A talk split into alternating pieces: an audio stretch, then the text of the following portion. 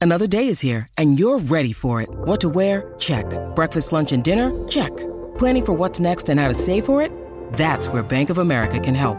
For your financial to dos, Bank of America has experts ready to help get you closer to your goals. Get started at one of our local financial centers or 24-7 in our mobile banking app. Find a location near you at bankofamerica.com slash talk to us. What would you like the power to do? Mobile banking requires downloading the app and is only available for select devices. Message and data rates may apply. Bank of America and a member FDIC.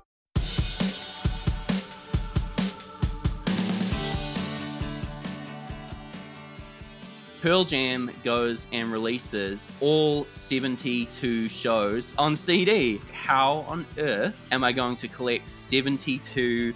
I had to resort to illegitimate means. I had a shoplifting period.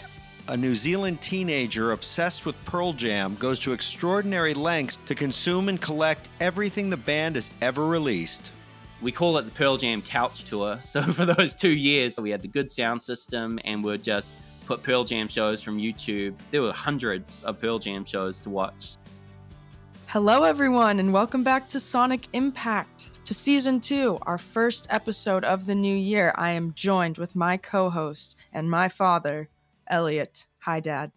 Hey, Olivia, great to see you and great to have all of you back in 2023. It sure is. We had quite a year, our first and only year of this podcast, but it was a big one for us. And I think it ended on just the most perfect high note possible. So before we get into our episode, which is about Pearl Jam today, I have to talk about this unbelievable thing that happened to us at the end of last year. So, our last episode was Kiss, and our guest, Paul, was kind enough to send the episode to his Sonic Impact, Paul Stanley, the lead singer of the band Kiss. So we posted the episode a couple days before the new year, and we noticed that we had more downloads than usual within just like a day or two. And we were like, this is great. We're getting a following, cool, but we weren't really sure why. So we're just hanging out around the house New Year's Eve, and my dad is like, Olivia, holy shit.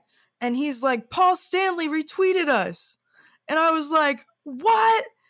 That was pretty much exactly how it went down. It was awesome because he had not only just retweeted the episode, he retweeted like cool listen and how great it was. So that was amazing. And then the episode just shot up and literally is our highest rated episode and it just keeps getting downloaded. So thank you, Paul Stanley. Thank you, Paul Merkovich. And if you haven't listened to the episode, go back because it's pretty epic. But today is our new year and our first new episode of the new year, which is Pearl Jam. But before we get into today's episode, I wanted to talk about a few of the key artists we've lost in the last few weeks. I think it's so important to take a moment and talk about the sonic impact of these artists on our lives. And we had three really influential and important artists Christine McVie, David Crosby, and Jeff Beck. And all of them in different ways help shape the sound of rock and roll, and the history of popular music. Just to break it down quickly, Christine McVie was such an underrated songwriter, singer, and a huge part of that band's sound and wrote or co wrote some of Fleetwood Mac's biggest hits. My personal favorite of Christine McVie has always been Songbird that song, every time I hear it, hits me like a ton of bricks. And I think when I first heard Rumors many, many years ago, that was not the song that stood out. But over the years, that song has really grown in stature for me. Something about the recording of that song, the sparseness, and just the beautiful melodies.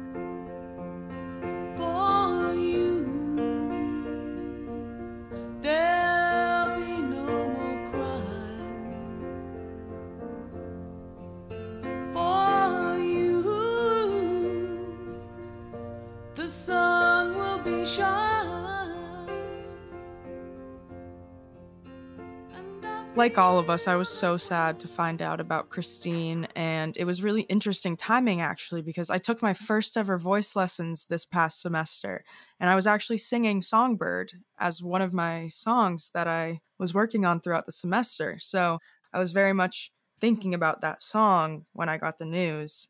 But it's so devastating. And my dad took me to see Fleetwood Mac when I was probably 16 or 17 at the forum. And I still remember having a sense of how important that concert was and how special it was that I got to see that band in concert. So I just feel really lucky that I was able to see her before she passed. Rest in peace, Christine McVie. Absolutely, Olivia. That's one of the things about going to these concerts of these legacy bands because you don't know how long they're going to be around, many of these members. Christine had just come back, joined the band for that tour. So thank God we got to see and hear Christine, Stevie, and Mick and John still intact.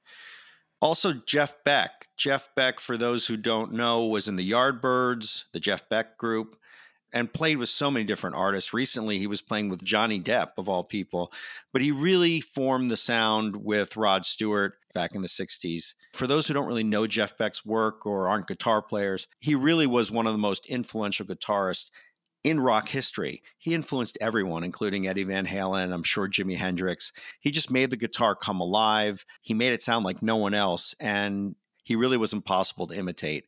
So even though this isn't a Jeff Beck song, the sound of his guitar and his unique style really come through on Rod Stewart's People Get Ready.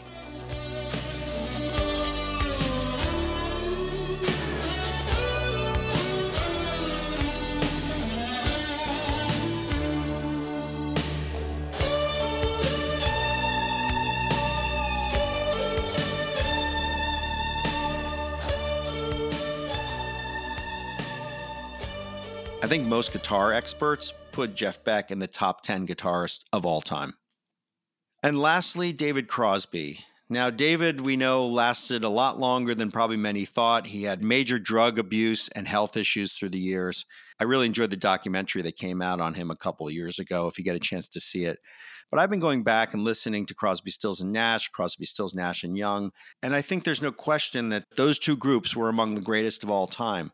The three part harmony that Crosby, Stills, and Nash created was right up there with the Beach Boys, the Bee Gees, and Simon and Garfunkel. They captured the 60s in a way that few other bands did. There are so many Crosby, Stills, and Nash songs that I love. But I think for me, Helplessly Hoping is the one that captures their harmony and their blend like no other song. Did he hear a goodbye or even hello? They are one person, they are two alone, they are three together, they are for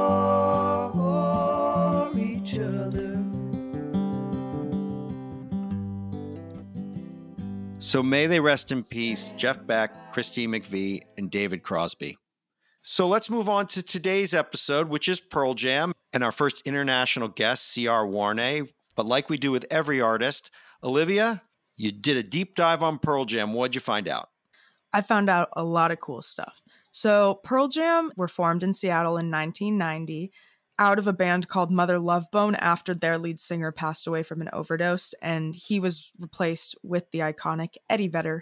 So in 1990, Nirvana was the band that really paved the way for a lot of these Seattle grunge bands that started becoming really popular and almost mainstream. And Nirvana also paved the way for Pearl Jam, who soon surpassed them in popularity and record sales.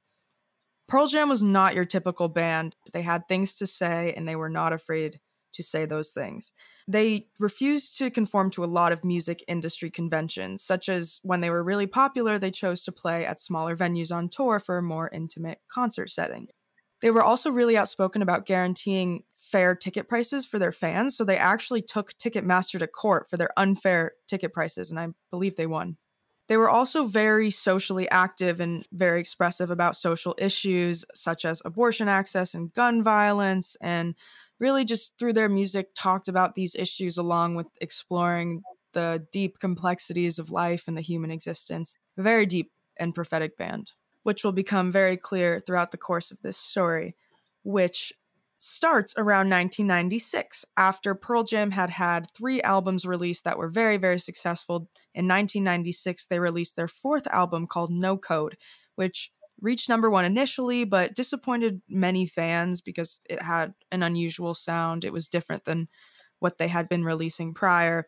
But this fourth album, No Code, was the jumping off point for our guest CR, who went on to have a life of devotion and obsession to the band Pearl Jam in a really beautiful way. Overall, Pearl Jam was an unbelievably influential band. They were deemed the most popular American rock and roll band of the 90s. They were also inducted into the Rock and Roll Hall of Fame in 2017, which was the first year that they were eligible. That's right. And they also sold over 100 million albums worldwide and 30 million in the US. So our guest today is CR Warne. He's from New Zealand. I didn't know a lot about CR till he reached out to me, as you'll find out. He is an obsessive fan of Pearl Jam, obviously. Also, he has a podcast called 240 Gigabytes of Neil Finn focusing exclusively on Crowded House and Neil Finn. It's a really fun podcast if you take a listen. What's also important to know about CR's journey is he ended up working in criminal rehabilitation. And as you'll see from our story, Pearl Jam was a major influence on CR's life and led him to this path of helping counsel former criminals. So this is Pearl Jam's Sonic Impact on CR Warne. Hello, Chris. I'm so happy that you're joining us from New Zealand, and I'm just thrilled to have someone from across the other side of the world joining us. It's really nice actually having a connection with somebody across the Pacific. You know, we touch base through music, and then here we are on a call together. It's awesome. I wanted to just quickly say how we met. Why don't you tell the story of how we met? Yeah, sure. So I make a Neil Finn podcast called 240 gigabytes of Neil Finn. And at the end of each of those episodes, I try and feature a cover song. And I came across Elliot's version of How Will You Go? And I loved it. So I reached out to Elliot to see if I could steal his cover. And then we just started talking from there, really. And what was amazing, what you did, Chris, is after you listened to my Neil Finn episode, you tracked down the recording of when I discovered Crowded House in Madison, Wisconsin in 1987. And you contacted me and you said, I think I found it. And you sent me the whole thing. And it was just absolutely mind blowing to be able to transport back to that moment. And so I really want to thank you for mind melding on all things Crowded House and Neil Finn. And that recording was just incredible. Oh, you're so welcome. I was pretty excited after I listened to your Neil Finn episode. You talked about that first time you saw Crowded House playing 87, and I was like, I think I have the show. That was a real joy to be able to share, and that you hadn't heard that recording before was it's amazing. So it's a great jumping off point because I have to say, you're a podcaster who literally is obsessive about one band, in this case, Crowded House, and every episode is literally about Crowded House. And your artist isn't Crowded House, it's Pearl Jam. So, what year are you when you discover Pearl Jam, that kind of music? So I would have been 11 in 1997. So the Yield record had just come out, and I went up to the uh, the local stationery shop. That's where I used to buy CDs as a kid. But I brought my first CD, and it sort of blew the doors wide open for me in terms of bringing together a lot of the different genres that I liked, a lot of classic rock from my dad's collection, Springsteen, U2, but I was also listening to a lot of punk rock like The Clash and Pearl Jam sort of brought these two worlds together for me. In terms of their sound, they really made sense to my ears. I was really there at the beginning of Pearl Jam in, in 90, I think, is when their first album yeah. came out. And it was this sort of post 80s hard rock thing with this punk sensibility. Obviously, grunge was this new genre of music, but it really did combine those different genres in, in a way that I think spoke to teenagers, especially they have that sort of band dynamics of Led Zeppelin, but they also have the singer songwriter sensibilities, and then they have the just straight ahead punk rock of the Ramones. So their sound is always sort of shifting between one of those influences. So, Chris, let's start with your upbringing. You went through a divorce, and there was the angst that every child who goes through divorce. But you really said that Pearl Jam spoke to you in ways that helped you through the divorce and made you sort of who you were coming out of that? Yeah, yeah, they certainly helped me processing the family situation, but also gave me some of the early tools to manage my own emotions, and be like functioning healthy person you know a big song for me was one called present tense and this was the earliest mention in my life that i came across of mindfulness of trying to find an approach to life to help you live in the moment and not get stuck in unhelpful thought loops. And so, present tense, the lyrics are you can spend your time alone redigesting past regrets, or you can come to terms and realize you're the only one that can forgive yourself. It makes much more sense to live in the present tense. You spend your time alone, redigesting past regrets. Oh.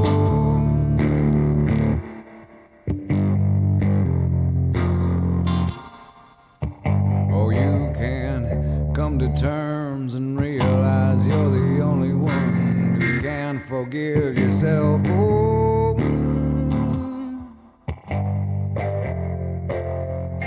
makes much more sense. So, this was like a light bulb moment for me. It gave me the tools to start processing my shit. Is that a clinical term, processing your shit? Yeah, definitely. and I think as a sensitive kid who is often quite stuck in my emotions and like there was a lot of dysfunction in my household. And I think that did lead to sort of mental health issues later in my life. But Pearl Jam was so important for me because they're looking at social dysfunction, right? You look at a song like Why Go, it's about a kid with mental health issues being diagnosed and put in a facility, but the root cause of that is in the family. So Pearl Jam gave me a lot of, I guess, some of the words uh, to describe maybe some of what was happening and how I was feeling as a young teenager. It also sort of gave the message that ah this this happens you know you're not the only one. Ah it's finally being spoken about. Because it wasn't being spoken about in my household at that time you mentioned to me that your parents were very conservative and that Pearl Jam spoke to you politically, socially, that no one else really was in your upbringing. Yeah. So growing up in a more sort of conservative leaning family, there's less emphasis or understanding of difference and subculture and sort of experimenting, like maybe a little less tolerant. My mom was also, she still holds really strong Christian beliefs. So I was sort of raised in that too and struggling with that because that has a lot of messages around identity and morality. I was rebelling against all of those things. Yeah. So is Eddie Vedder the reason that you sort of rebelled against your parents' political beliefs? Yeah, certainly the building blocks for thinking about the world from a political lens would have come from Eddie Vedder. He's a humanist, right? So, you know, right back in 1991, got pro choice written across his arms, you know, so I can remember so many moments in the live shows and in the music were sort of launch pads into political issues. And he's always looking out for the benefit of people, whether it's women, fans getting fair ticket prices. He makes quite passionate sort of comments and speeches on trans rights. Like he's always on the right side of history. I would say the theme that runs through a lot of his perspective is about people being able to be themselves and celebrate themselves and not hurt others in the process. And that's a powerful theme. A lot of people who love music, it often is the music, the melody. For you, it really seems to have been the lyrics that affected you emotionally. Talk about the lyrics of Eddie Vedder and how that just really hit you at that age a lot of people stopped listening to Pearl Jam in 95, but the real gold of Pearl Jam for me, lyrically, came from their fourth album onwards. So the album No Code, still probably my favorite album of all time. No Code was when Eddie started processing his anger, processing pain, and wanting to be a happier human and wanting to explore some bigger questions about life and morality and mortality. So these were like the big questions for me as well, particularly as well coming from growing up with Christian beliefs, literally believing in hell. And a big theme that comes through in a lot of his music is don't put your energy into the afterlife, put your energy into the present and your relationships and making this world better and doing good things on this planet rather than putting all of your focus on the next life or an afterlife. When they're talking about the big questions like life and death and like abuse and happiness, people really put their trauma onto a lot of Pearl Jam, I think. So it's not uncommon at Pearl Jam shows that people are having these visceral, personal, emotional reactions. And it's huge. So basically, the discovery of Pearl Jam at that key moment in your young life, both from a divorce standpoint of your parents and your own mm. mental health sort of issues coming to the forefront, someone was speaking to you, Eddie Vedder was speaking to you. Yeah, he was. I, I, can remember as a teenager making this pact to myself I'm not going to be an angry person. So Pearl Jam was important for me because Pearl Jam's an angry band. Don't get me wrong. Like they're angsty and at times they're aggressive, but the anger is never arbitrary. It's really focused anger. You know, you can look at songs like Jeremy, like anger towards gun violence, you know, not for you, anger towards culture being commodified. Um, songs like Help Help, anger at political discourse, painting foreigners as an enemy. So I think in the sort of evolution of Pearl Jam, it goes from this personal experience of I'm angry at the world to anger towards like social systems and hypocrisy. So it helped me channel anger. I wanted to jump to the next moment. You become obsessed with Pearl Jam in a way that most people don't become obsessed with bands this impact of you discovering them was really explosive. So tell us sort of those obsessive moments that happened sort of in your childhood. So a big part of the obsession as a young person was the live show. So I've always enjoyed collecting. And so I had a thing about, you know, I want to be able to own each album. I'll be looking through like secondhand record stores trying to find the singles, to find the B sides, and like complete the collection. So uh, in 2000, Pearl Jam goes and releases all 72 shows of their binaural tour on CD. This is a head trip for 14 year old Chris because it's like, how on earth am I going to collect 72 CDs? so I got a part time job, so it, it funded some of them but I had to resort to illegitimate means. So I had a shoplifting period. we had a borders. And so all the CDs would be in these like bulky plastic security tag coverings. But I found I could sort of pop the case and be able to slide out the thin digipacks. And through my spree, I accumulated about 35 of the 72. So you got all 72 either by stealing them or by paying for them. That's right. I would say I was probably about um, 18, 19 before I got them all. But I would say in that first year or so, I got about 50 of them through uh, legitimate and illegitimate means. Obviously, the live aspect of this band was not like most bands, right? Explain why the Pearl Jam live experience is so unique. Great question you're totally right because it wasn't just about owning these CDs, it was about experiencing these live shows. And Pearl Jam is unique. You know, they've got a deep catalog they can pull from. And I would say they could play about 95% of their catalog at any time. So, from the B sides to album tracks to covers, that gives them the ability to really personalize every single show. So, he writes the set about an hour before the band goes on. And it's a hectic time for the road crew as well the guitar techs, the lighting, because Eddie writes the set list, you know, 20 to 35 songs sometimes, and then distributes it to the band and to the crew. So the crew's having to make sure they got the right guitars, the right tunings, because they've got an hour till the show starts. But Eddie puts a lot of thought into these sets and he curates a show experience that speaks to the city that they're in or speaks to the experiences and emotions that he's feeling, I'll compare them to being somewhere between Bruce Springsteen and the Grateful Dead. So sometimes a certain song might jam out for several minutes and it's different every single time. So as a kid, that was extremely exciting to me because I wanted every piece of the Eddie Vedder goodness. I wanted those speeches. I wanted the laughs. I wanted the improvisations. I feel like I've been on this quest since a little kid to find like my favorite live performance of every song. and it's a unique experience that is never phoned in because it's curated to the show that they're playing there and then.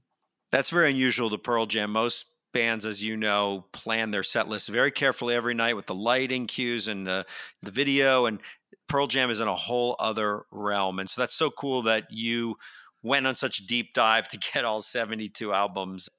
All right, so Chris, let's talk about the next phase of Pearl Jam. Was there another big, like the stealing of 35 CDs, or another thing that led you sort of over the edge of your Pearl Jam obsession? Yeah, well, I mean, I've always been pretty over the edge on the obsession. It's never waned through my whole life. I would say I've followed every scrap of information and music and live music that's been available. But I would say, actually, shout out to my dad here because he took me to my first Pearl Jam show when I was 15. So that was amazing getting to experience that with him. I think dad gave it about a 7 out of 10.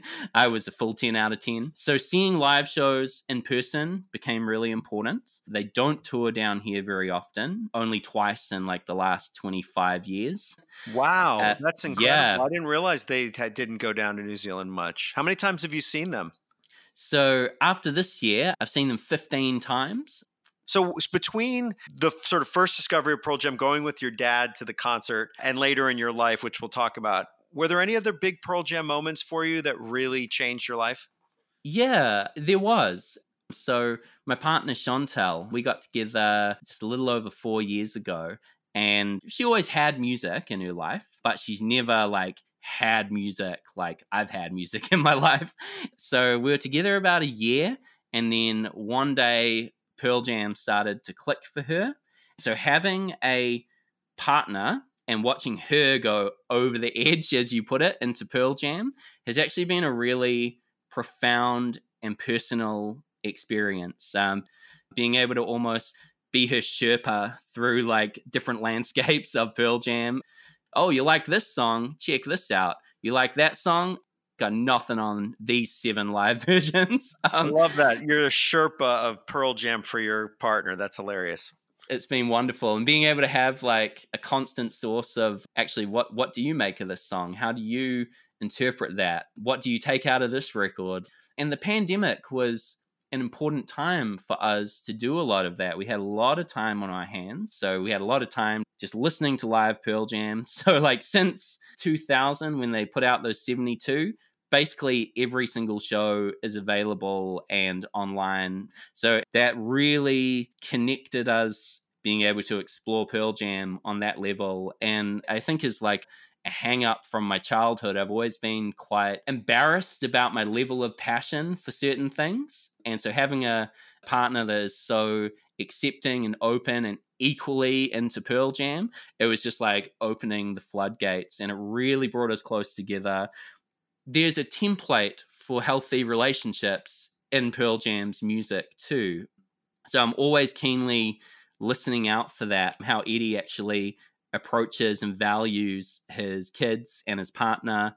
The song that really did it for us is a song called Sirens. And that's a song about, you know, it's got the mortality theme as well of like, your relationship will end. You know, we do die. You know, we've got this like stable, beautiful relationship, but it's so fragile in the scheme of life.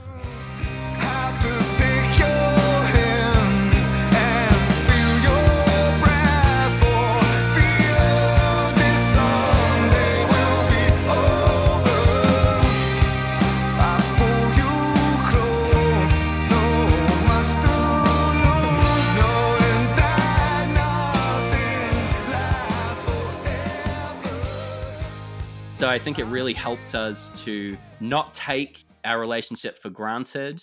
And it really embodies a lot of how we approach each other. What I love about this story really is a life impact that Pearl Jam has had on you. It's from your childhood, the teenage years of forming your political beliefs and your social beliefs and helping you get through divorce, and then your obsession with live music and your love life. It's really a profound impact that Pearl Jam has had on your life. And I think that's where comes to the pinnacle recently. Tell us about the tour that you followed Pearl Jam on during the pandemic. Yeah, awesome. So this was like peak life moment. And we didn't get to take our daughter along, couldn't quite afford it. She's six and she's like a pretty gnarly Pearl Jam fan too. like it's great. I love that a six year old is really into Pearl Jam with you. Yeah, she loves it. Side tangent, um, there's a Pearl Jam song called Mind Your Manners. We're watching some kids show and the teacher tells this kid, Mind your manners. And like Indy looks at me, I look at her, and she's like, and then we fist bump and like go back to the show. Like not a word spoken, but like yeah, we're on the same page. So that's lovely.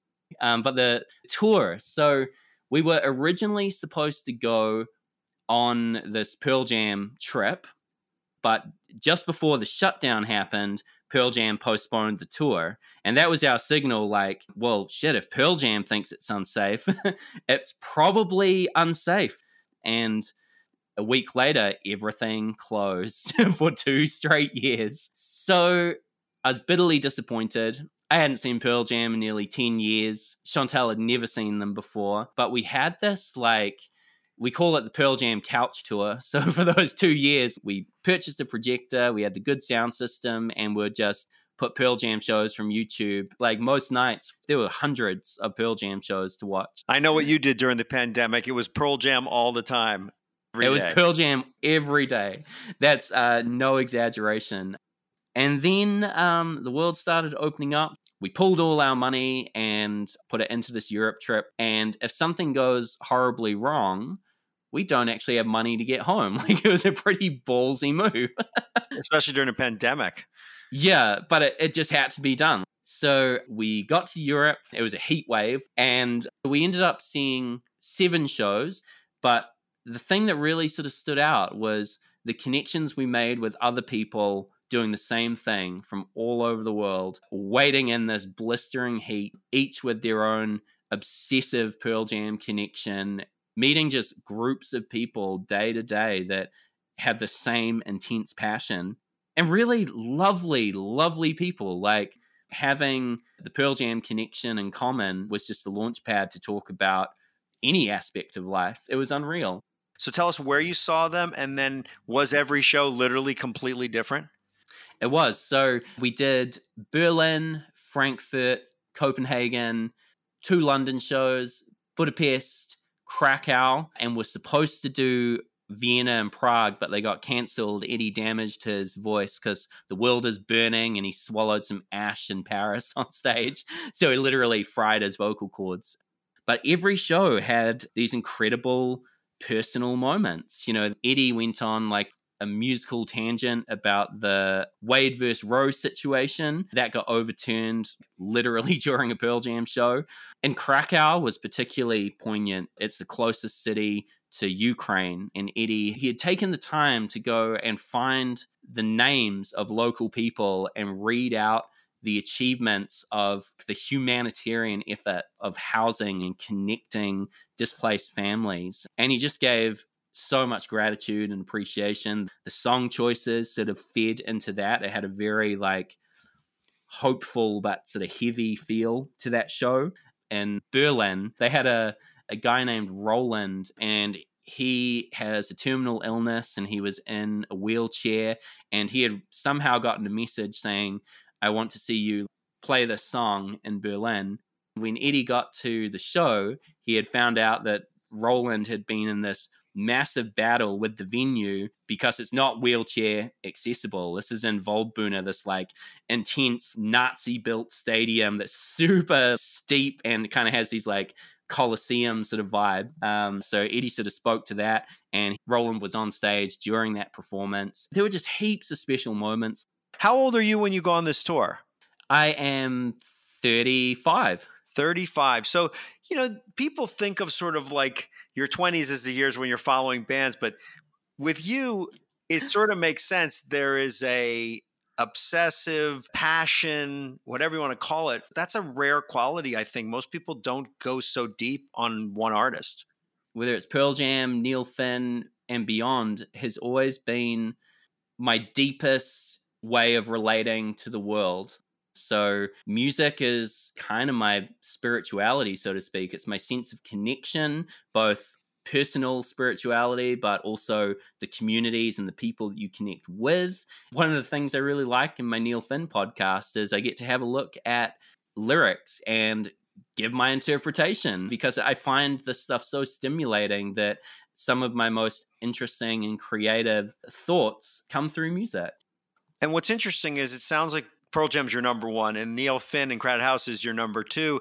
And Eddie and Neil are close. They've played on albums together, they've sang live. So talk about that connection. So Eddie Vedder was always a big fan of Split Enz, which is Neil Finn's first band. And the transition from early Pearl Jam is this like, you know, more sort of Led Zeppelin sounding rock band transitioning into like a singer songwriter band Eddie sort of names Crowded House as like the main sort of influence, like listening to Neil Finn and sort of saying, "Oh wow, I want to be a songwriter, not just a frontman." That's incredible. Yeah, mashup of your two favorite artists is great. Neil made a comment recently that he'll often get calls from Eddie Vedder in the middle of the night here, where Eddie has been like up late listening to old Crowded House bootleg, probably getting a little bit drunk, getting excited, and then making a spontaneous call to Neil, just waking him from his slumber. So I love that image of Eddie Vedder at home enjoying the exact same thing that I do in probably a very similar way. So we've talked about the impact of Pearl Jam on your musical life, your personal life, your family life, your love life from a touring perspective, but it's also impacted your career and you work with criminals helping rehabilitate them. Tell me how Pearl Jam led you to that pathway and also how you use their music to help people. Yeah, that's a great question. They certainly put me on the pathway. You know, when I went to study sociology and then postgraduate in criminology, this interest in like social justice issues. And I think the link to Pearl Jam, they're interested in the, the well being of people and what makes people tick. So I think I've always been comfortable around people in pain it's people who don't have the skills and the language to understand or articulate their experiences, and it bottles up and it comes out in really unhelpful ways. So I think my general temperament with people is very open and accepting and interested in their well being. And then occasionally, present tense will uh, come into some of our mindfulness. You know, even just those lyrics makes much more sense to live in the present tense as a way to understand, as it did for me as a, you know, 14 year old. I think a lot of my temperament aligns with stuff that has come from a connection with Pearl Jam, the themes and the lyrics, and also just having acceptance and patience for people who are in crisis and have experienced some awful stuff. And I, I, just want the best for people. I want them to move forward and achieve the things that they want. I think to wrap it up, the message in Pearl Jam's music has really infected and impacted who you've become in your life and your career. Yeah, I think you've summarized that beautifully. Well, thank you. That's what I try to do. Have you ever met any of the guys in the band? What was that experience? I've met Mike McCready, the guitar player, briefly a couple of times. Um, and he is a lovely individual. Like, he gets the fan obsession because he is one himself. Out of all the members, he's the one that takes time to sign autographs and to have a chat. I was with friends at a show, and there was a couple next to us that we had met, and we were talking to Mike McCready through the gate. And this other couple said that they hadn't managed to get tickets for the second night. And Mike McCready put them on the door. He put them front row for free, and just a really kind, beautiful thing. And he uh, signed my album cover, and it's in a frame on the wall. That's a really cool gesture that I'm not sure every band would do. All right, so a couple of the final questions. Top five most impactful songs for you from Pearl Jam. Ooh, So, number one, I think I have to go with present tense because it's been that mantra for how I approach life.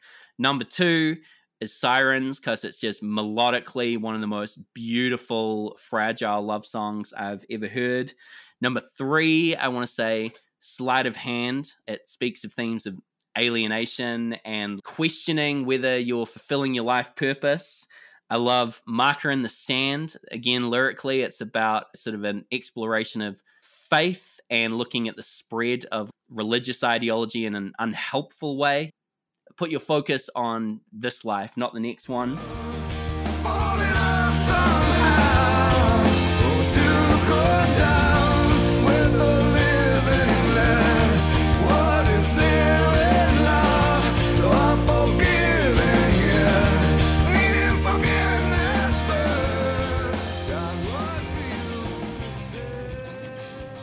Last one there?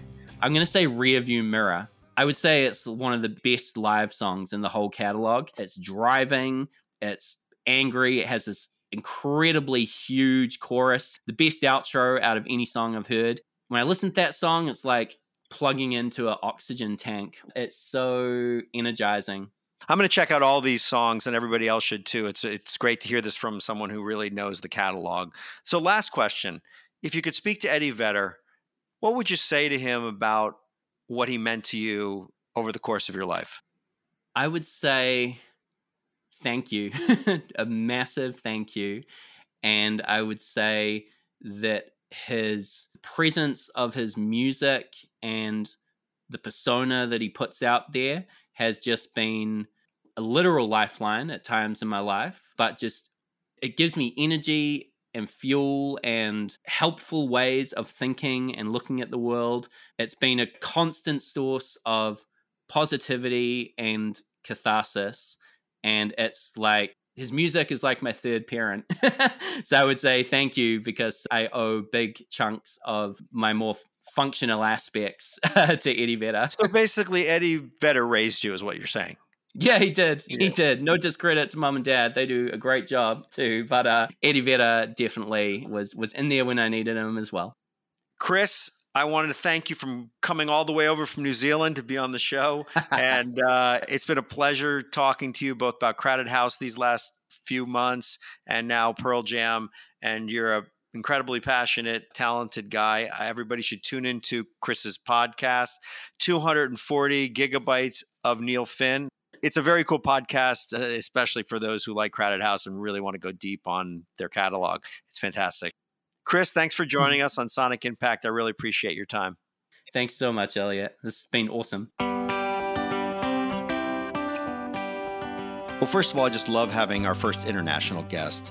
And Pearl Jam's a band I've always liked, but I don't go that deep on. So, really gave me an appreciation of Eddie Vedder and the band way beyond the well known hits. I love the story. Unlike some of our episodes that lead to a big climax, this really doesn't have that. But what it does have is how an artist can shape a person's life on every aspect. His stories about listening to music to get through mental illness and difficult times really resonated with me, specifically thinking about when I was young. I remember being probably like 11 years old and listening to some song on my iPad and feeling like really sad about my parents not being together, but the song made me feel comfort and whatnot. I think there's no age that's too young for music to be able to speak to you on a really deep and personal level. And then obviously, as you get older, it just becomes more and more connected. And then I love the story of how he steals 35 CDs and shoplifts, but it's so important to him to have every CD that was ever available. And that's the thing about obsessive music fans. You know, they don't just need some of the albums, they need literally every album, every format. And CR would break the law to get those CDs. I love that story. I thought it was so funny and relatable because those of us who are obsessed with bands or artists totally understand what that's like. You just gotta have everything. You gotta prove to yourself that you love them the most and you do love them the most if that's what it feels like and i relate to that a lot anytime billie eilish releases a new perfume or she released a candle that is scented as her perfume i had to get it just have to get it how can i not but i also really relate to it being expensive and when you're young maybe you can't afford $75 perfume. So I understand his illegal means. Sometimes you got to do what you got to do. But I never said that. And you know what's different now? Everything's on Spotify, everything's on YouTube. In the old days, when you really had to track down rare tracks of bands or live performances because you couldn't record them like we can now, it was like finding gold. You know, oh my God, I found an unreleased track of this band from 1975 that someone has somewhere. It was like an archaeological dig. Yeah, that's so fun. And I envy that because now it's like, oh my God, there's this unreleased song on YouTube, and that's cool, but it's not like you actually did the work to find that. And I feel like it would be so fun to just be hunting and always on the lookout for some new piece of music or information from the artist that you love. Well, I have something that relates to this before we had Spotify and before we had a lot of what we had, there was Napster, and Napster would have downloadable songs that people would put on. So you could discover stuff that no one else heard. And I remember finding an Eddie Vedder version of You've Got to Hide Your Love Away, Beatles. And it was so incredible hearing Eddie Vedder sing that song. And I don't think a lot of people had it because I had to find it on Napster. That's so sick. I got to hear that, and I will put it into YouTube. Exactly. You don't have to dig anymore but I think the two things that really stood out to me was this bond that he and his wife have found over Pearl Jam. As anybody who's married knows, spouses often have different tastes in music or art or hobbies, but when you can find something that bonds you and you're both completely obsessed about it, I just love this image of every night in the pandemic watching a different Pearl Jam show on YouTube on their big screen. So every night they're getting together and watching, like, let's watch the one from Seattle. Let's watch the show from London. And clearly, Pearl Jam is known for shaking up each show. So they're all different. But man, every night of the pandemic, he watched a Pearl Jam show. Thank God for YouTube for CR. It was funny. The day that I listened to this interview, I had actually been talking to someone about what it must be like to be a musician and perform the same show every night and if it ever gets repetitive. And then here comes Pearl Jam, who's like, no, we are not going to do that. And I love that so much. Like, yeah, it's got to be so stressful for everyone who works on that tour to have to figure out an hour before what songs they're going to be playing and the instruments they need to get. It just sounds like chaos, but that was the way that he made it so authentic to each city. And I just love that each show is tailored to that specific night and that specific place. So I don't think I would stay home every night in the pandemic watching Billie Eilish shows because all that's different is like her outfit and a lot of them. Exactly. Now you can understand why Pearl Jam fans need to see every show and have to follow them on multiple stops because, unlike most bands, you're going to see the same show at every city. Yeah, and it totally makes sense why they would watch those shows every night. I mean, it's so cool that we now have access to them digitally. And I think it speaks to the bonding power of music. CR's partner wasn't even a Pearl Jam fan before they met, and he wasn't only able to turn her into an obsessive Pearl Jam fan, but then now they are able to obsess together. And I think that's really special. And it really brings people together to bond over music because it's not just music, especially for CR, as he explains in this story. It's a piece of him, these songs in this band. And I think in CR's case, it really allowed his partner to love him and get to know him in a way that's so much deeper than what you mostly bond over because like you said it, it's part of his soul it's a part of who he is so for her not to understand that, I would imagine would be very hard to go to the next level. Yeah, totally. I could never be with someone who didn't like the Beatles. I think on the first episode on Paul McCartney, this was touched on. Like those of us who are huge fans of a band, your partner doesn't have to necessarily be on your level, but if they can't appreciate and enjoy that music, there's no future. Sorry. and then finally, his career. I mean, he uses Pearl Jam's music, the lyrics, for his own sort of mental wellness and mindfulness. So I just love how what he's doing now, in many ways, was shaped because of what he learned from Pearl Jam's music. I think this is a story that goes beyond a great meeting with the band or working with the band or love of a band. It is a deep connection that CR has to the lyrics and the philosophy of Eddie Vedder and this band. And I so respect his love for music and lyrics and really thinking deeply beyond just the hit songs. I think I connect with this story most of probably all of ours because, like you said, it isn't about that amazing once in a lifetime meetup. It's about something that we can all relate to, which is music influencing who we are and the choices we make, inspiring us to think in new ways and feel in new ways. I think that is why any music lover loves music. And I really appreciate him sharing with us all these parts of his life, some more difficult than others. And it's really inspiring and moving to think about how music can really save us through some of the worst moments in life. I think it's just a great reminder that music is really powerful and it's there for us. Well said. And also, for those of us who may not know Pearl Jam's music in depth, like he left us a lot of breadcrumbs to go down a deep dive of Pearl Jam songs that I didn't know and the lyrics that I never really thought about. So I think to honor CR, we should all go listen to a lot of Pearl Jam songs and read the lyrics along with them because I think you get a lot more out of it.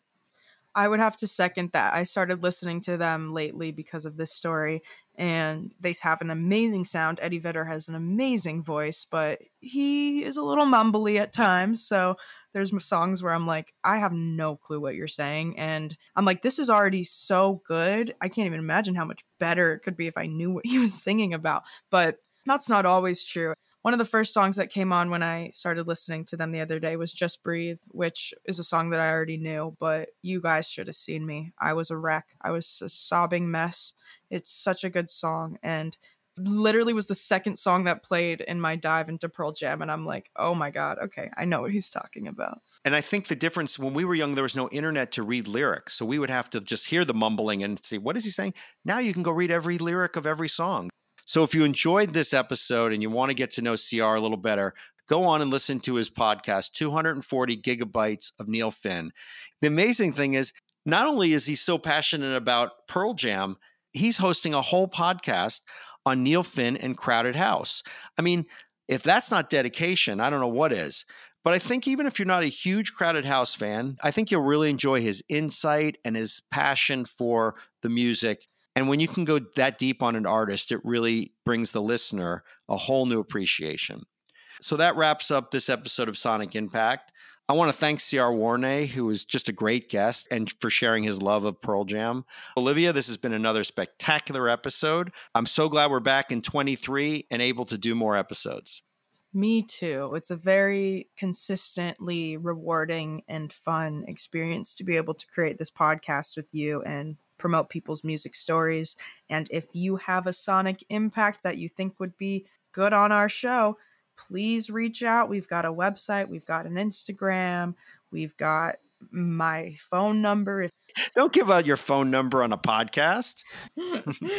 Next week is a very special episode, The Rolling Stones with our guest Rob Barnett, and the story is absolutely mind-blowing. All right. Well, that wraps it up. So subscribe, review, like, whatever it is that you do on podcast, and keep supporting our show. See you next time. Bye, everyone.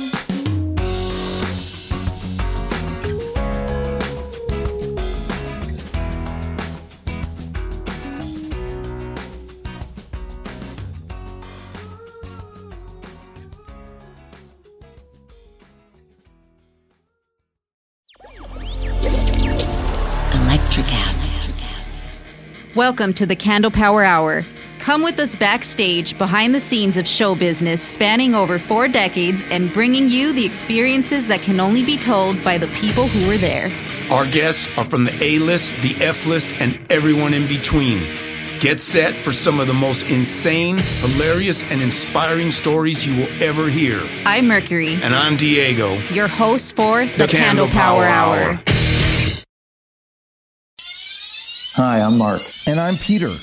We're the founders of Electrocast Media, bringing you great podcasts like Nightmare Road Stories, Tech Talk Revolution, and Bodacious Minds. Electrocast networks include Ruby for female empowerment, the Best Business Network, and GPN for geopolitics. We built this company to create community and amplify diverse voices, and we really appreciate your support.